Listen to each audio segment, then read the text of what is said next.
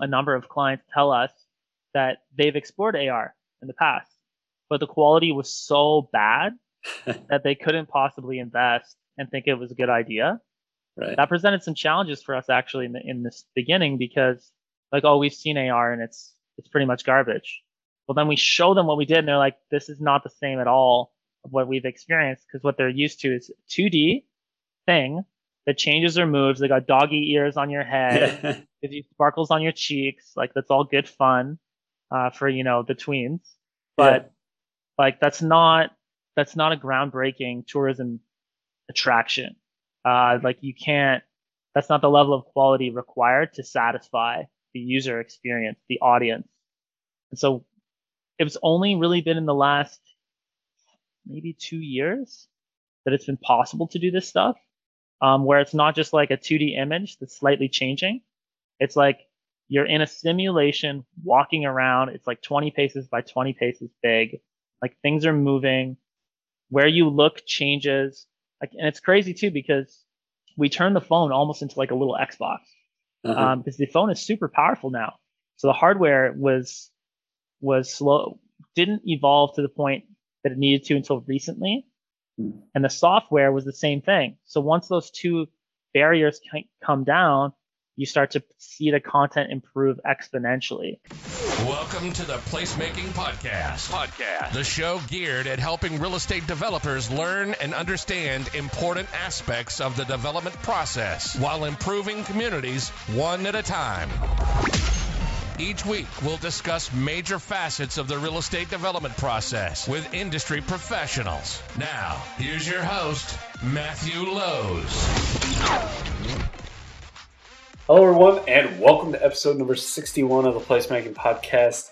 It's actually the last episode of season number two, so I want to thank you all for joining me here today. Today on the show, I have Ben Switzer, co founder and CGO of EXAR Studios.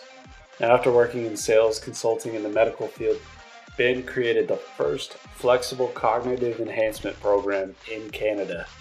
His citywide engagement towards innovation in mental health led to his coordination of multidisciplinary teams to develop gamified neurotechnology.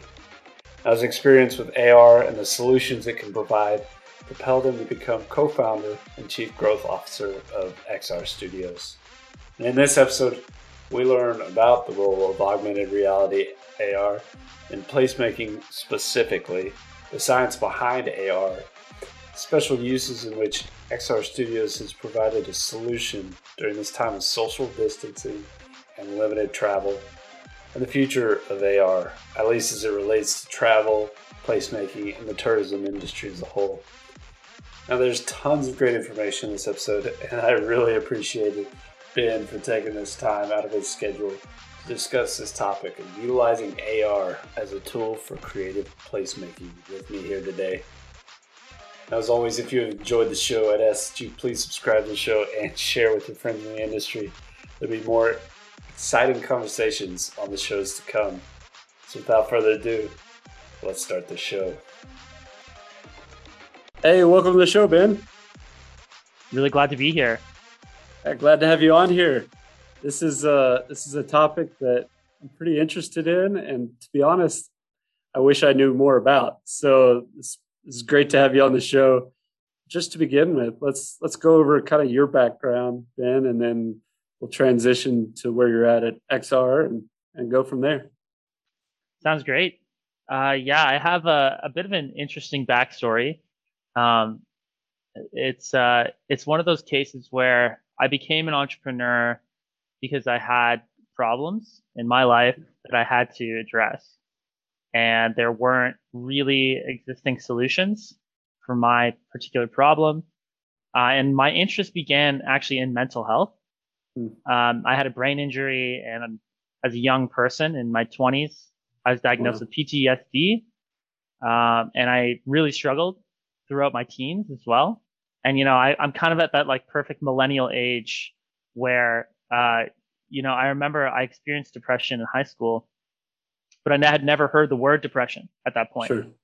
So at that time, I didn't have any frame of reference for the sensations and feelings that were happening to me at that time. And mm things have kind of changed a little bit, which I'm really glad about. um, in terms of stigma and the conversation opening up. Mm-hmm. So I became very interested in psychology and neuroscience uh, as I was having these problems and interfacing with the medical system and going through psychiatric and all that stuff wasn't really working for me to the same extent. And so I had to make some adjustments. Um, so I actually started, excuse me one sec, No problem. in the, in the neurorehabilitation space. And I was looking at different technologies that people were using to enhance their brain function or to deal with stroke, uh, or other neurodegenerative diseases. So I was looking at everything from, you know, and I was shocking my brain with electricity. I was meditating for long periods, taking all kinds of supplements. And I put this all together in a program and applied it to my own life and my own problem. And I was able to have success and restore my function so I could be healthy. Uh, Wow. and, and it was, that was kind of what sparked the entrepreneurial journey. And I, I started offering services to people who had similar issues, uh, brain injuries or ADHD. I was working with a lot of kids. And it was around that time that I kind of had this epiphany that games and interactive media could be this connecting point for us to learn things in a new way and also to engage with education in a way that's playful and experiential. And there's something, and I hope that will this will dovetail into this discussion of like why augmented reality or why virtual reality is a better paradigm for gameplay, but also for things like learning, for things like travel and tourism or placemaking. And so I started from this perspective of we could take mental health education and put it within this. Uh, you can think of it as a delivery mechanism. Mhm. Like it's not a it's not a pill, but it's delivering the treatment within a sh- like a spoonful of sugar, so to speak. And in particular for kids, like you know, I was working with with you know to give you an example, a teenage boy with severe inattentive ADHD who only wants to play Call of Duty and not do anything else. Sounds like most kids at 16, right? Right. So convincing that young man to take time out of his day to do nothing, like to practice the art of doing nothing and meditating was very challenging. So you have to kind of put this context around the learning that they, that they can engage with and appreciate because it immerses them and engages them. So I was doing like Dungeons and Dragons, like paper, paper and pen role play where their meditation was like leveling up their character, uh, and like really simple stuff like that uh-huh.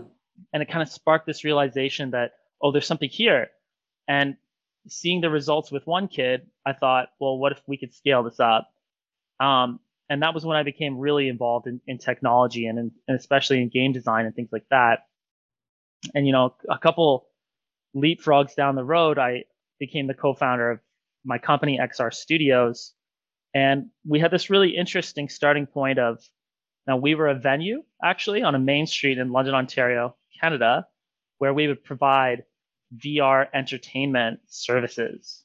Uh, People, Okay. co- people come in. They, we had craft beer. We were like a performance space. The DJs would come in. All the LEDs synced up to the music, like beautiful artwork that that people had painted, and it was like this really cyberpunk community that we built all around like the different ways that technology can transport you and your experience, whether you're like killing zombies, which is, I I guess, a more mainstream use case in VR. but we also had like an artist in residence program where where we'd bring young people who don't have access to this technology in to create within VR, doing things like 3D painting Oh, wow. you know, and that led to really interesting projects, you know, that are that are still evolving. So, for instance, we uh, we worked on a piece called the Isle of Island, which has won o- uh, over a dozen uh, international awards uh, through film festivals. It includes Ca- uh, Cannes International Film Festival to do a VR um, music video where we painted this entire world in VR and then filmed it as associated with this whole album is is a conceptual island that you explore uh, through this artistic sort of creation, but also the art, the way that it is seen from a cine- cinematographic perspective is very unique because it's all filmed in VR. So as you're moving the your perspective, it's like the camera is moving. Mm. And so it's a really interesting art form. And we were experimenting with the technology at that time and seeing kind of what are the limitations to this medium, but how does this take different forms of expression, different forms of learning, and different forms of, you know, even things like city planning and things like that. How do these new technologies change the way that we interact with that? And that led to some really interesting um, projects around aging too. So this is this was interesting because it was an unintended consequence. But we uh, started working in long-term care um, and in retirement. So we were providing virtual reality as a service for people who were in cognitive decline, who couldn't travel. So you think about being in a long-term care home, and maybe you had maybe you led a life of travel all over the world. Well, maybe you can never see those places ever again, really. Well, we made it possible to transport people to those places. So, you know, using like Google Earth VR, we would bring these um, older adults right back to where they had been there in the past or exploring a place, a place they'd never been. And the results on their mood, on their cognition, on their socialization were extremely profound. And Yeah. the things that we witnessed in the through the execution of that program were miraculous. Um, to see someone who was just like almost like catatonic become awakened, and for everyone around to be like, "Holy moly, that person hasn't spoken in over a year, and now they're talking about how they used to live in Hawaii and how they like had this love, like all this stuff." And it was kind of, I think that was the first moment when we really realized that we were onto something, that the technology could take an life experience of tour, travel and tourism and reinvent it for that person in a way that was somehow the old experience and a completely new experience kind of fused in one. And so that's like, I know there's a lot of backstory, No, this, this- is great. but this kind of brings us to COVID. So when COVID hit, um, we had already been experimenting, like we were designing games, full on game design in VR um, for fall prevention and things like that. Uh, really like biomedical perspective for older adults. And COVID hit, and we kind of had this epiphany that augmented reality, so without the goggles, um, just using a smartphone, it was like the perfect time for AR to come into tourism and placemaking because uh, everybody's afraid to go outside. Um, people can't move from city to city. No more international travelers. So all of a sudden, everybody's got to be a tourist in their own backyard, and they've got to like all their entertainment is either going to be sitting at home watching Netflix, or, and then we had to fill in what that or could be because there were so few options. And so we partnered up with a, a bunch of local organizations like the Destination Marketing, uh, the Downtown Business Improvement District, as well as museums, cultural institutions, community organizations. Kind of like everybody banded together to say, mm-hmm. hey, what can we create that is authentically London, which is where, which is where we're from, that will engage not just the future of international travelers when things open up again, but also the people who live in the city who walk by all of these secret stories every day and don't know that there's actually an incredibly important expression, artistic expression or cultural expression right nearby them. And they can experience it by being inside of it. That's awesome. That's awesome. I got I got some goosebumps when we started talking about uh, you know being a, an older person being not able to travel anymore and and and how that was opening him up because I mean honestly I would I would be the same way if I wasn't you know able to travel and and was being stuck and and and then to have that idea to switch and kind of pivot what you were planning on doing um, and, and cater to those people that are have that same issue uh, due to circum- circumstances now with with the, the current pandemic. But that was that was ingenious. So essentially, uh, you, you're providing. It, it sounds like you're taking existing places and providing some historical context behind those those different places and make it almost a, a new tourist attraction. I mean, like it was existing. It has all this history. Maybe um, it's an existing building that maybe the history has been forgotten or it's it's just been neglected and, and basically bringing new life to it is, is what it sounds like. That's uh, that's an interesting way to put it, and I like that you began with the word context um, because uh, the biggest promise of augmented reality is to enhance context. So you're standing in a spot and you're trying to understand what are all the lenses through which I can experience a place. And historical is certainly one of those expressions that mm-hmm. we've often captured in our projects. But sometimes we, cat- we characterize it as the past, present, and future of a city. And so we might be talking about its historical origins. We might also be talking about showcasing local artists. Hmm. So oftentimes, I'll give you an example. So we recently launched a project in Ottawa, um, working with uh, Bank Street. They're a business improvement area there. They're kind of like right in the downtown. Um, they lead right up to the Parliament building. Lots, lots of small businesses. It's like a really long strip, um, and a ton of mural art, ton of graffiti art. They have all of these beautiful murals, and so we worked with the BIA to create a tour. So using the smartphone, it kind of guides you to different locations and then at those locations, there's like an audio story where it's telling you about the significance of that piece, its meaning, the inspiration for the piece, etc. And then a few select pieces were actually animated in 3D. So hmm. there's one, for example, that's like, um, it's almost like an under the sea scene. There's like these tentacles. But then if you point your phone up to it, the tentacles like come out of the wall and start to like go all like crazy. It's really really, Very really cool. fun. It's the most popular experience. We've also done things like side scrolling mini games where like a character is like jumping over obstacles. And so like each different mural is a different experience, mm. different gamification, different design. And so it created this whole adventure within Ottawa and it was all focused on art. And what was cool too was, you know, we collaborate directly with the artists that make the art. And so it fosters these local connections and partnerships too that provide legacy for more lasting value. But then there's also this really interesting concept of the future, which is, you know, within this medium, we can express what the future of the city might look like. You know, flying cars, green walls. Um, you know, what would it look to have all solar panels and connected infrastructure? There's a lot of this talk of smart cities is now emerging and becoming a huge priority. The G20 in Europe, it's becoming huge too, which is what's the future of how we want to live together? And I'd say the biggest criticism, and I'm going, I know I'm going off the beaten path. No, that's fine. The biggest criticism of smart cities right now is that it's not very inclusive.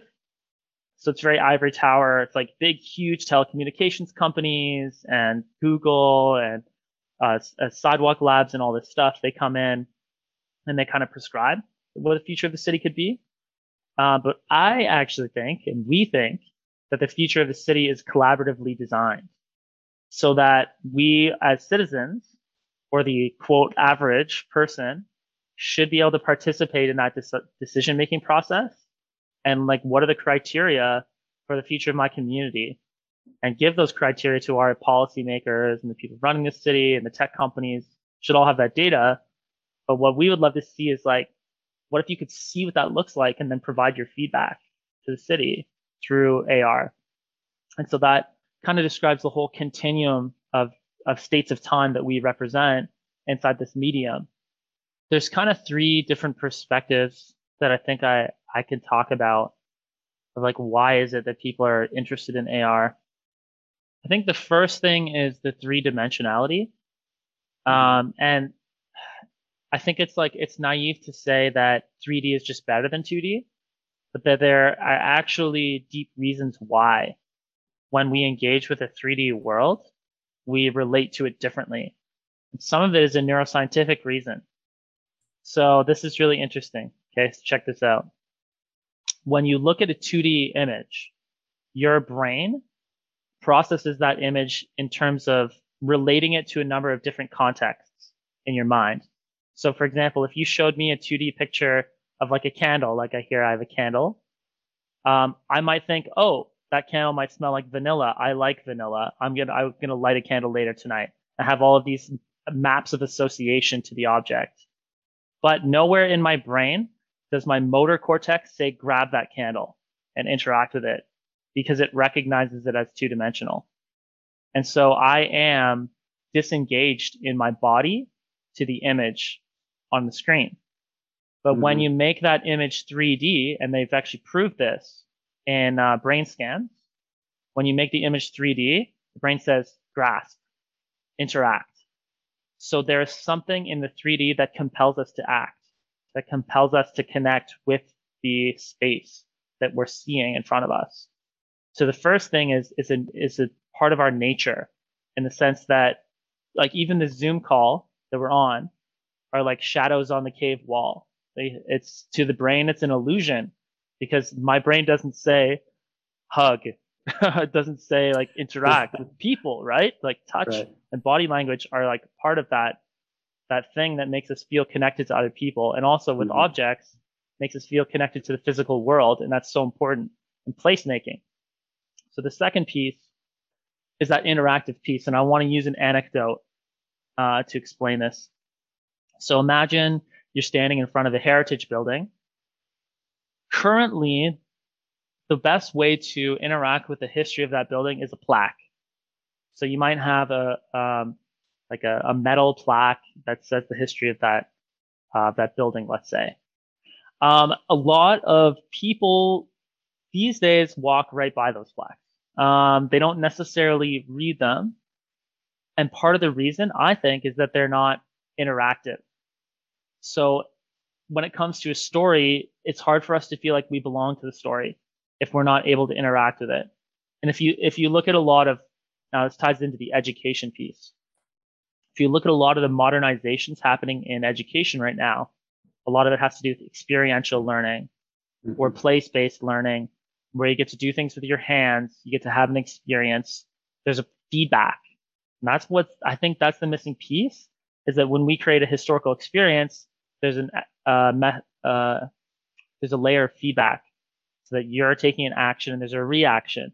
And then that cycle draws you in deeper and deeper. So now you're able to have an emotional connection, not just an informational connection of like, all right, I know, I know the year this building was erected, which is maybe cool, but for a lot of young people, especially, they're going to forget that fact like three minutes later, possibly sooner, like three mm-hmm. seconds. Yeah. Yeah. And to give you an example, like we have a, a, a national historic site here in London. It's called the Banting House. Okay. Banting House is the birthplace of insulin. That's where diabetes was discovered. And what we did working with the Banting House was to recreate that moment of discovery. So not say, oh, this is the year that insulin was discovered. Factoid, factoid, factoid. it's actually a 3D room of like his bedroom that when you walk into this portal, the whole short story, which is like, which is really like a short film begins and it's in 3D all around you. It's like he's talking in the statue. Well, you can walk around behind him, see all around the front and side of him. You can see everything in his room, like little objects uh, like on his night table, a picture of his wife and all this stuff. It's like th- these amazing little details that lend emotion to it. And we were able to bring that experience outside during COVID when no one could see it. And here's another mind blowing thing about that too, was that bedroom, which is on the second floor of this house, is not wheelchair accessible. So it's never been seen by someone with those mobility hmm. impairments mm. before and now we've made it so it is accessible. Um, so there's this little simple things like that around accessibility, interactivity, context that we can add in with the technology that makes that story. Oh, actually, this story is now something I care about. And you know, I think I like to think about like this. So I studied history in university, and I was really interested in, um, you know, the Greek fables, and I was interested mm-hmm. in like the Homeric epics like the Iliad and the Odyssey and I was a nerd, right? um, and I love that stuff. Like that's oh, yeah. for me. Like that's my a niche for me. But there's nothing quite like the watching the movie Troy and like seeing Brad Pitt, you know, slicing people up. It's a totally different experience. It takes this story which is super old and maybe inaccessible to a lot of people who aren't scholars, and it's taken in and presented it within a medium that's engaging. I think that's what it's, what it's all about. Is like this is a medium like television or like radio or like print or or painted canvas, and it's we're asking the question: what art belongs within this medium? And I think placemaking is a is a, to a large degree the answer to that question because AR is all about is the story in the place where it belongs. Hmm. And for a lot of tourism organizations who want to see their stories, their local stories as cultural capital, which is to say like this story belongs to us. If you want to experience this story authentically, you should be here and mm-hmm. buy a pint and some chicken wings and go check out this uh, like local uh, vintage clo- clothing retailer while you're here. Um, like th- that's where the technology fits perfectly, and that's what we found when we when we pivoted.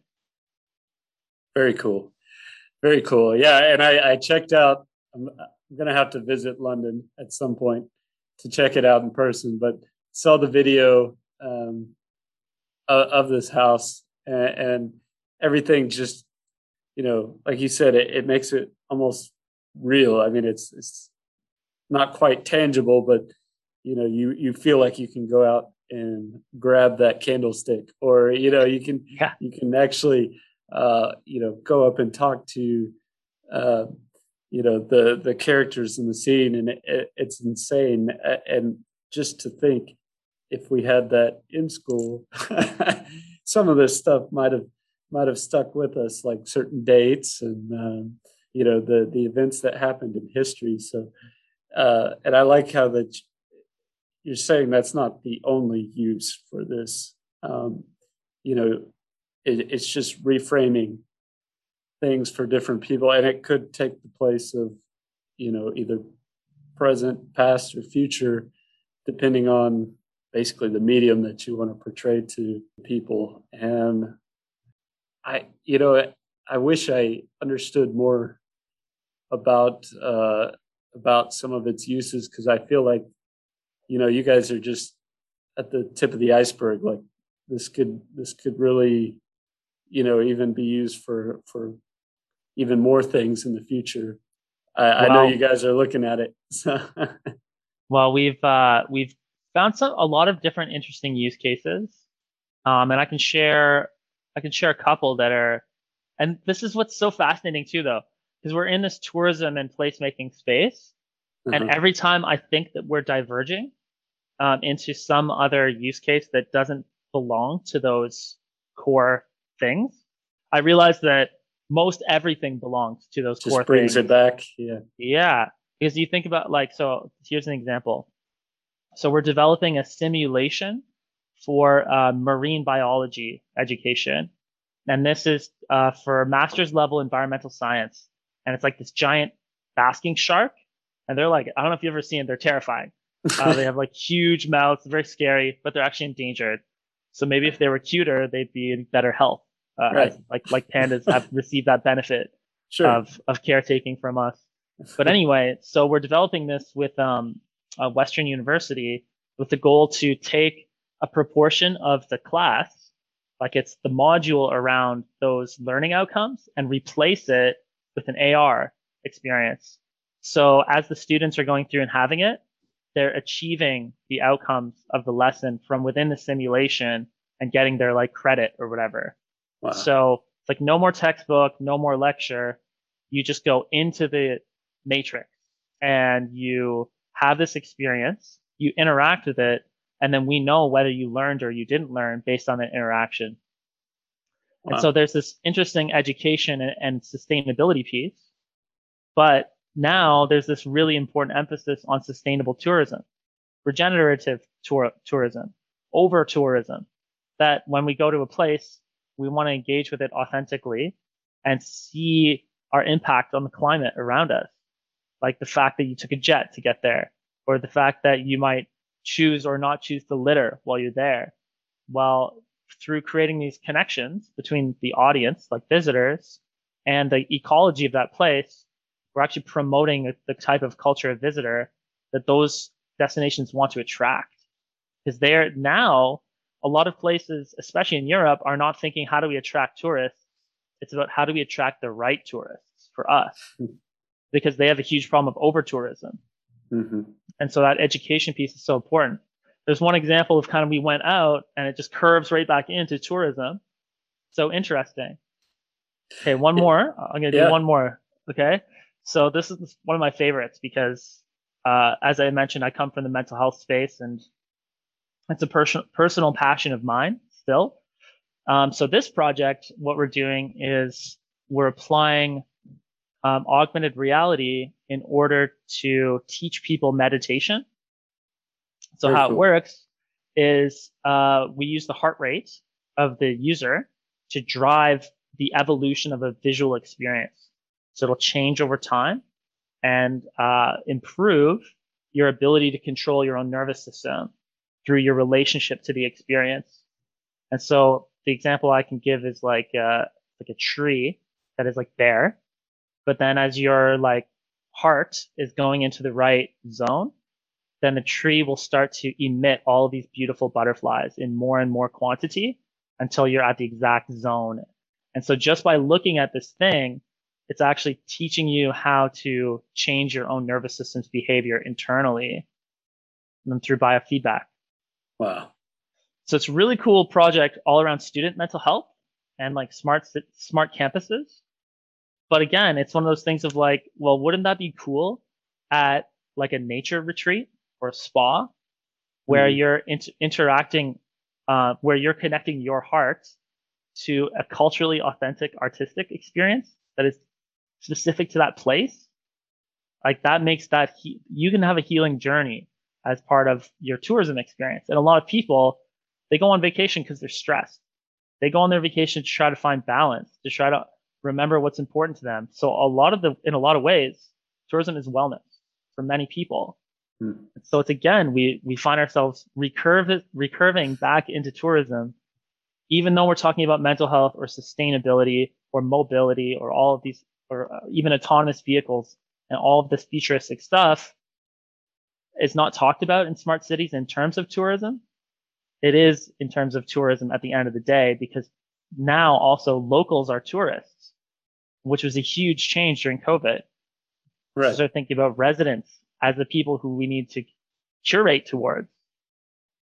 Right. And you touched on it too. As one of my kind of questions, internal questions was, well, yeah, this, you know, you, you found a, a specific case for uh, people that you know can no longer travel but really it's it's kind of morphed into even while you're traveling it provides you know even in these new spaces you get to experience um, you know whatever it, it, and this kind of brought me up to another thought. So do you work who do you work with mostly? I guess who is your who's your client in most cases so our clients most consistently are tourism destination marketing organizations, business improvement districts, and then economic development authorities, and then museums.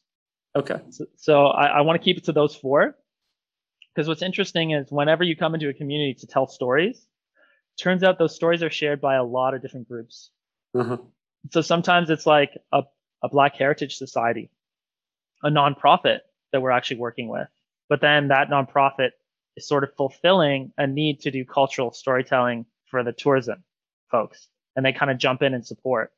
It has this interesting network effect. Like once we tell one story, then a lot of other people in the community say, well, what about my story?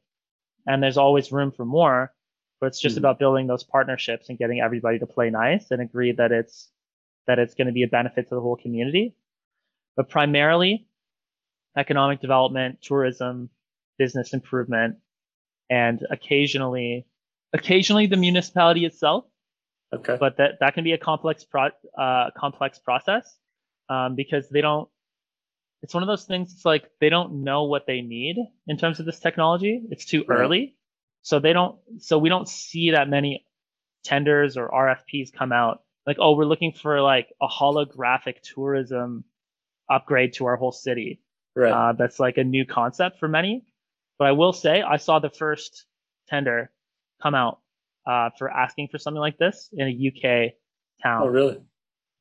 That's right. So, what was the? Uh, it, can I ask this question? What What were they looking for? Just curious. I I don't know that I can share those details. Right. Um, but all I can say is that they're looking to engage people to local stories in the form okay. of a tour with augmented reality. So it's weird seeing an RFP come out describing exactly our product um, as though it, we were going to build something new. Uh, and there's no previous connection at all between us, which is yeah. the, this, there's this interesting phenomena and it's, it's in business for sure, but in scientific discovery as well, where it was like the discovery of calculus is my favorite example. You've got Leibniz over here on this side of the world, and you've got Isaac Newton over here, and they're both discovering calculus at the exact same time, kind of like racing each other a little bit. And so I feel like there is this non-local connection of the whole world is waking up to this realization of, oh, there's a whole holographic future that's coming. You know, Facebook and Meta, oh, they're talking about it. Snapchat and Niantic, all these companies, they realize this, you know, that we're all going to be wearing glasses, uh, you know, in the next 10 years that have all of these holograms showing us everything about the world around us. Mm-hmm. It's interesting because the whole idea of AR is I wouldn't say it's it's new, but it seems like it's taken a while for for people to really adopt the idea of of integrating AR. And uh, I'm just curious, what what do you think was that hesitancy to, or was it a, a technological breakthrough that kind of made it slower to adopt? Or yeah, perception? I would definitely, definitely. Um, it was, I would say it's a combination of there was a lot of legacy systems that didn't understand the value and importance of adopting. And then COVID was like paddles to the chest, zap, like time to wake up. Um, that was a huge catalyst. Mm-hmm. But then the other was technological. So, like, for example, we've had a number of clients tell us that they've explored AR in the past, but the quality was so bad that they couldn't possibly invest and think it was a good idea. Right. That presented some challenges for us actually in, the, in this beginning because like, oh, we've seen AR and it's, it's pretty much garbage. Well, then we show them what we did and they're like, this is not the same at all of what we've experienced because what they're used to is 2D thing that changes or moves. They got doggy ears on your head, gives you sparkles on your cheeks. Like that's all good fun uh, for you know the tweens, but yeah. like that's not that's not a groundbreaking tourism attraction. Uh, like you can't. That's not the level of quality required to satisfy the user experience, the audience. And so it's only really been in the last maybe two years that it's been possible to do this stuff, um, where it's not just like a 2D image that's slightly changing. It's like you're in a simulation walking around. It's like 20 paces by 20 paces big. Like things are moving. Where you look changes. Like, and it's crazy too because we turn the phone almost into like a little Xbox. Uh-huh. Um, because the phone is super powerful now. So the hardware was, was slow, didn't evolve to the point that it needed to until recently. Hmm. And the software was the same thing. So once those two barriers come down, you start to see the content improve exponentially. And that's kind of where we're positioned right now.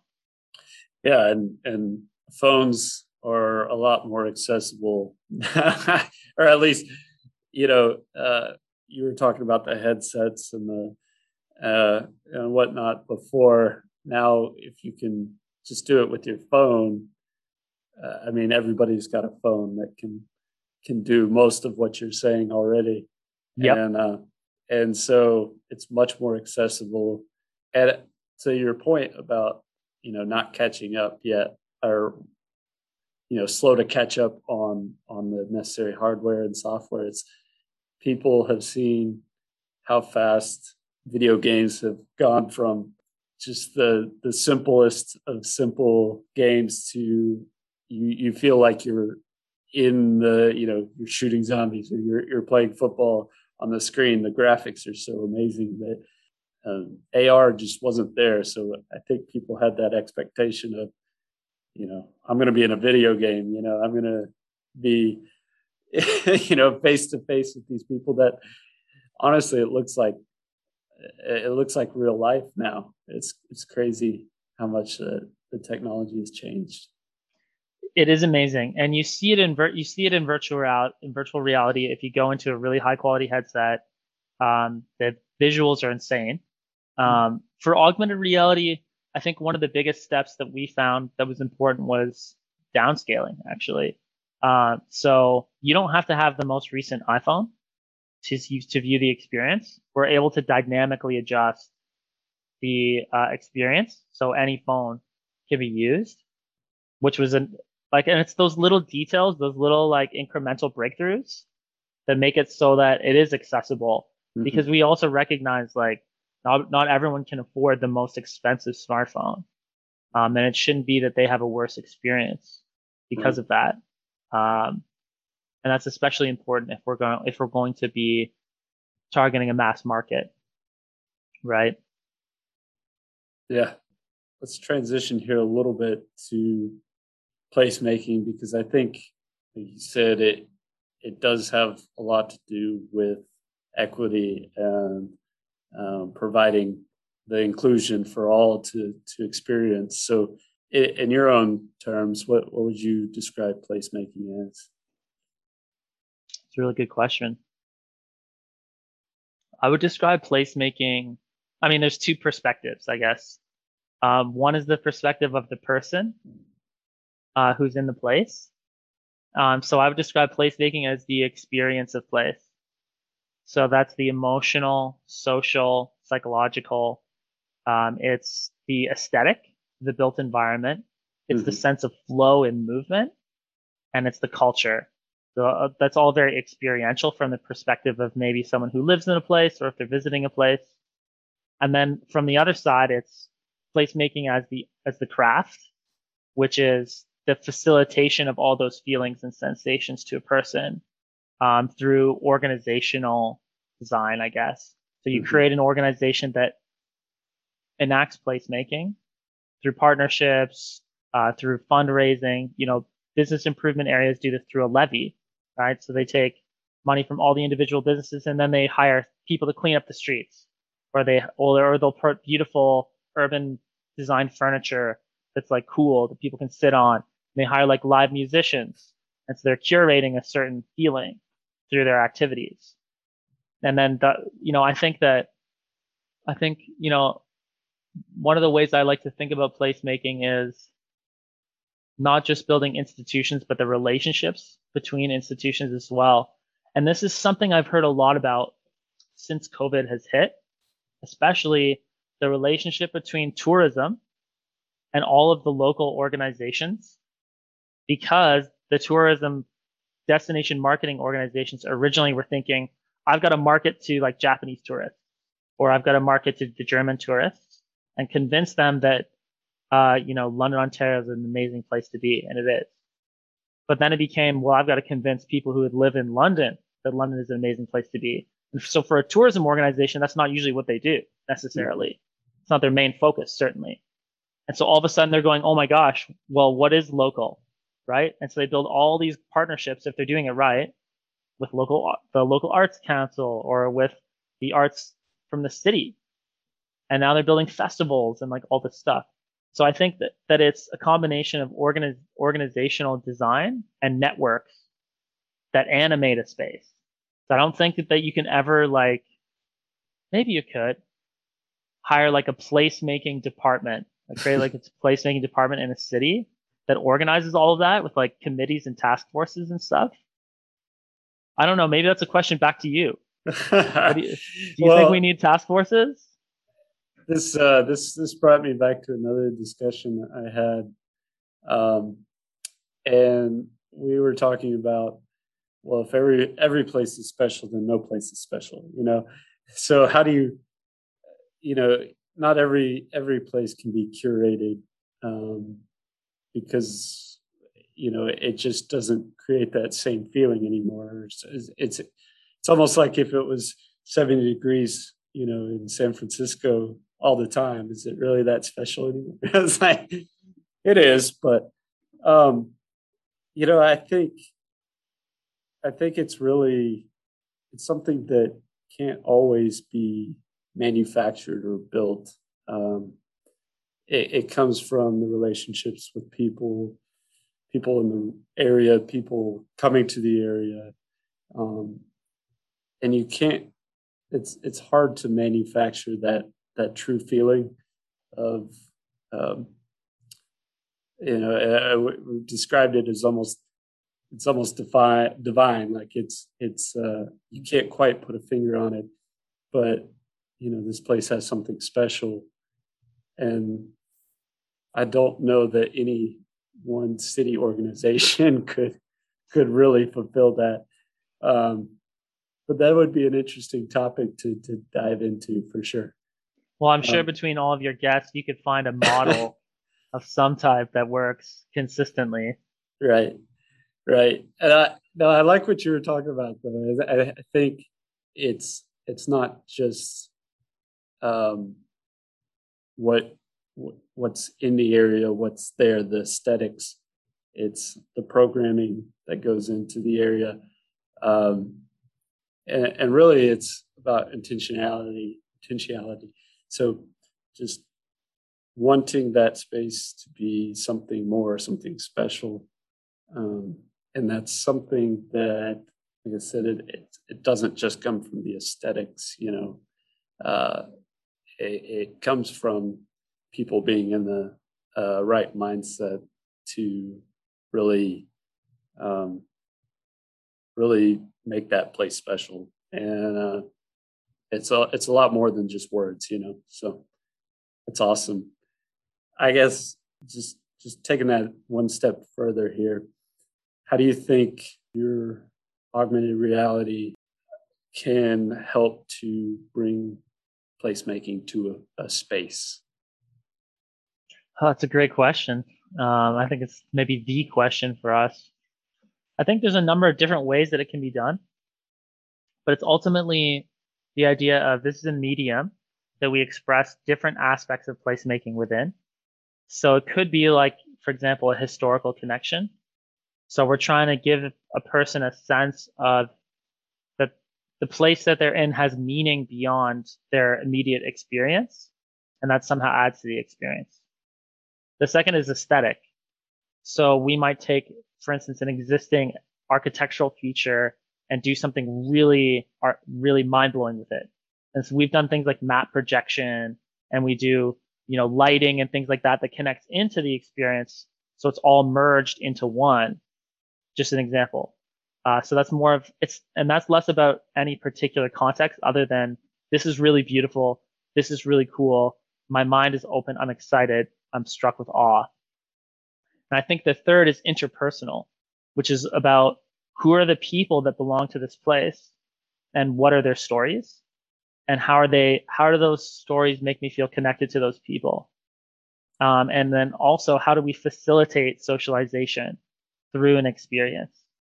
Because those social experiences are a huge part of what binds someone to a location. Mm-hmm. So things like little multiplayer games, very simple. So like, I'll give you an example. Because I was in Ottawa a couple weeks ago for the launch, we did like a big projection mapping, um, uh, like launch event. So like it, it was like we closed down the street and there's like dancing in the street, and we had like the building all lit up with a QR code. So you download the app from the building, and then I saw lots of like couples and families like scurrying around uh, the area trying to find like the next AR exhibit as part of their journey. And then at the end, there's like a prize.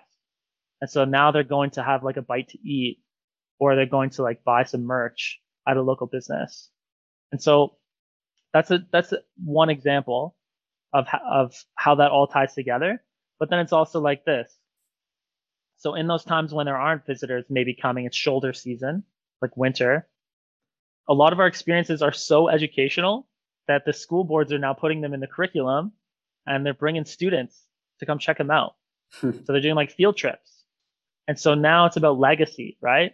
Now you're creating uh, a bond between the people that live in that place and that place that's more permanent. That's like embedded in their childhood even and the way that they've learned. So it's like there's so many different perspectives, but and I think we fall into most of them hmm. um, in in the work that we do in, inside of a space or place.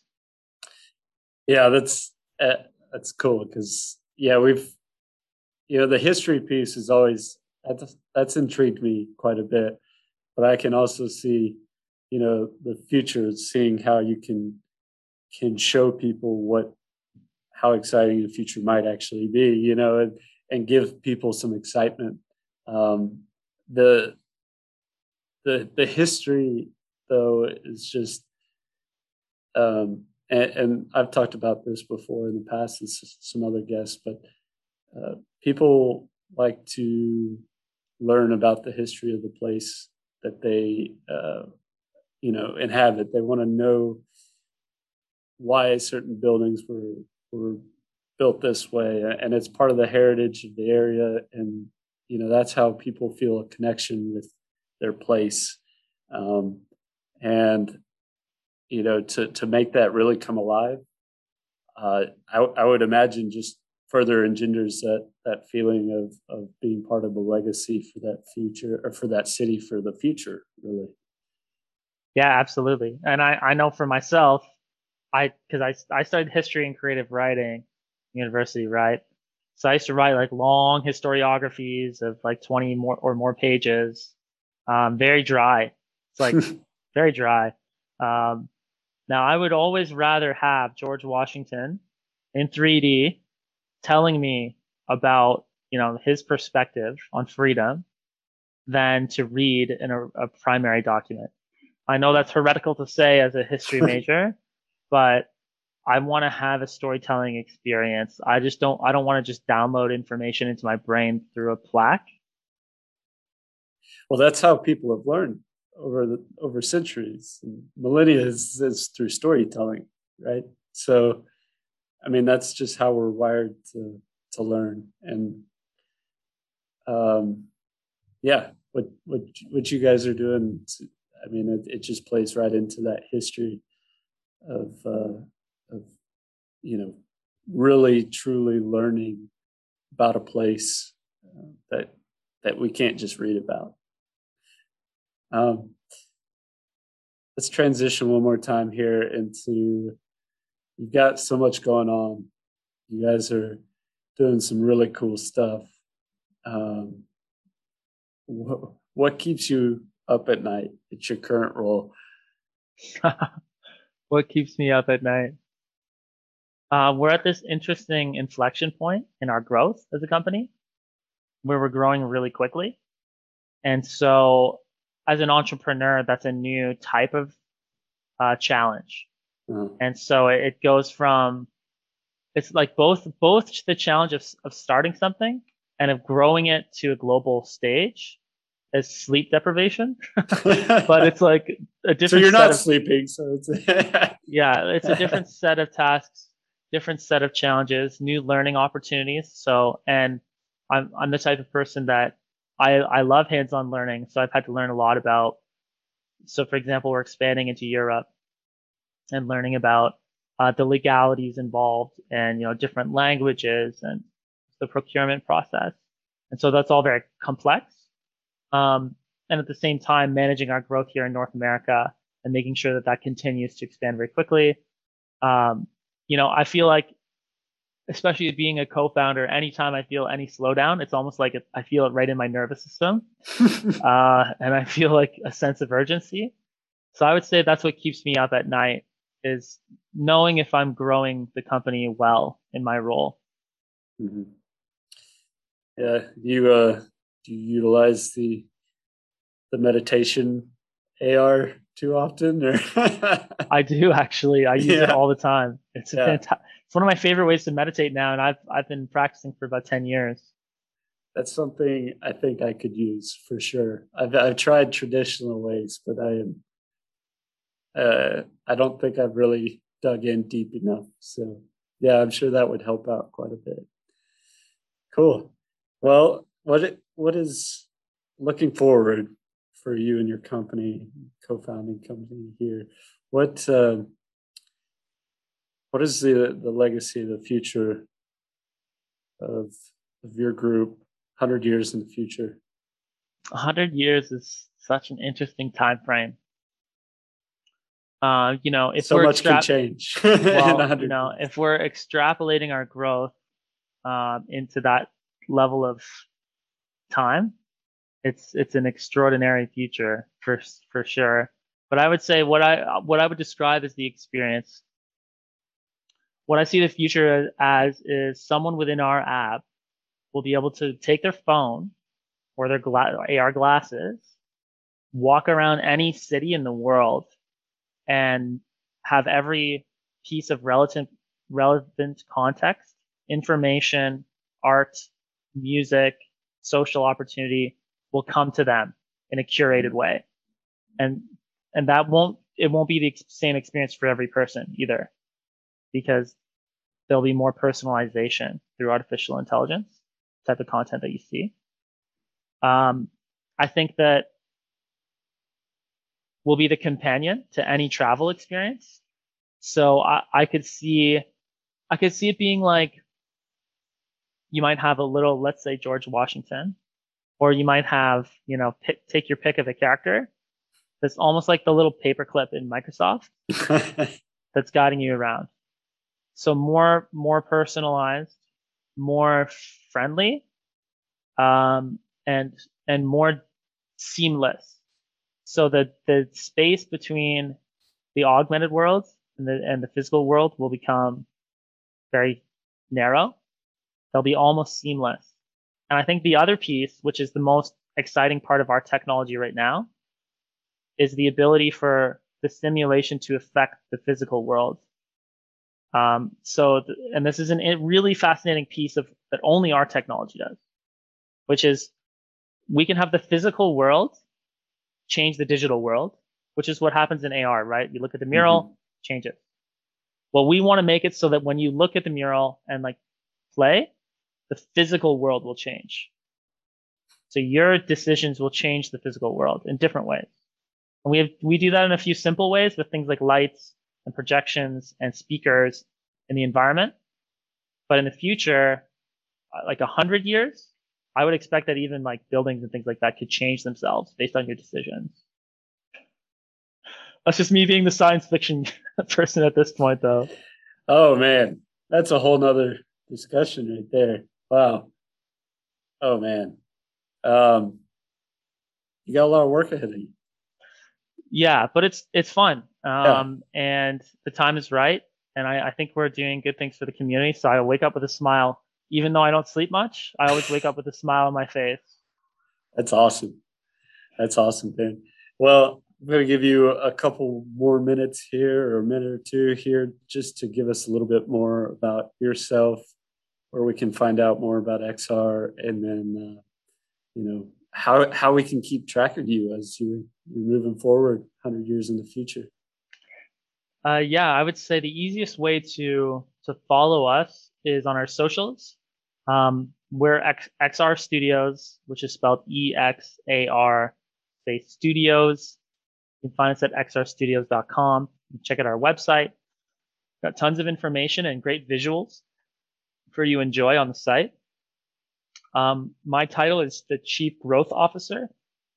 Speaking of growth as being the thing that keeps me up, um, my name's Ben Switzer. Um, I love to have conversations with anyone who's interested in the technology. So I'd encourage anyone in the audience, go ahead and reach out to me. Let's have a chat. Yeah, definitely. See see what kind of solutions you can come up with because uh, based on what we've discussed, you you you found quite a few. There's a hologram for everyone. That could be our company slogan. Actually, our company slogan is a digital world for every city, um, but it could be a hologram for everyone. that sounds pretty cool too. I like both. We'll use both. awesome.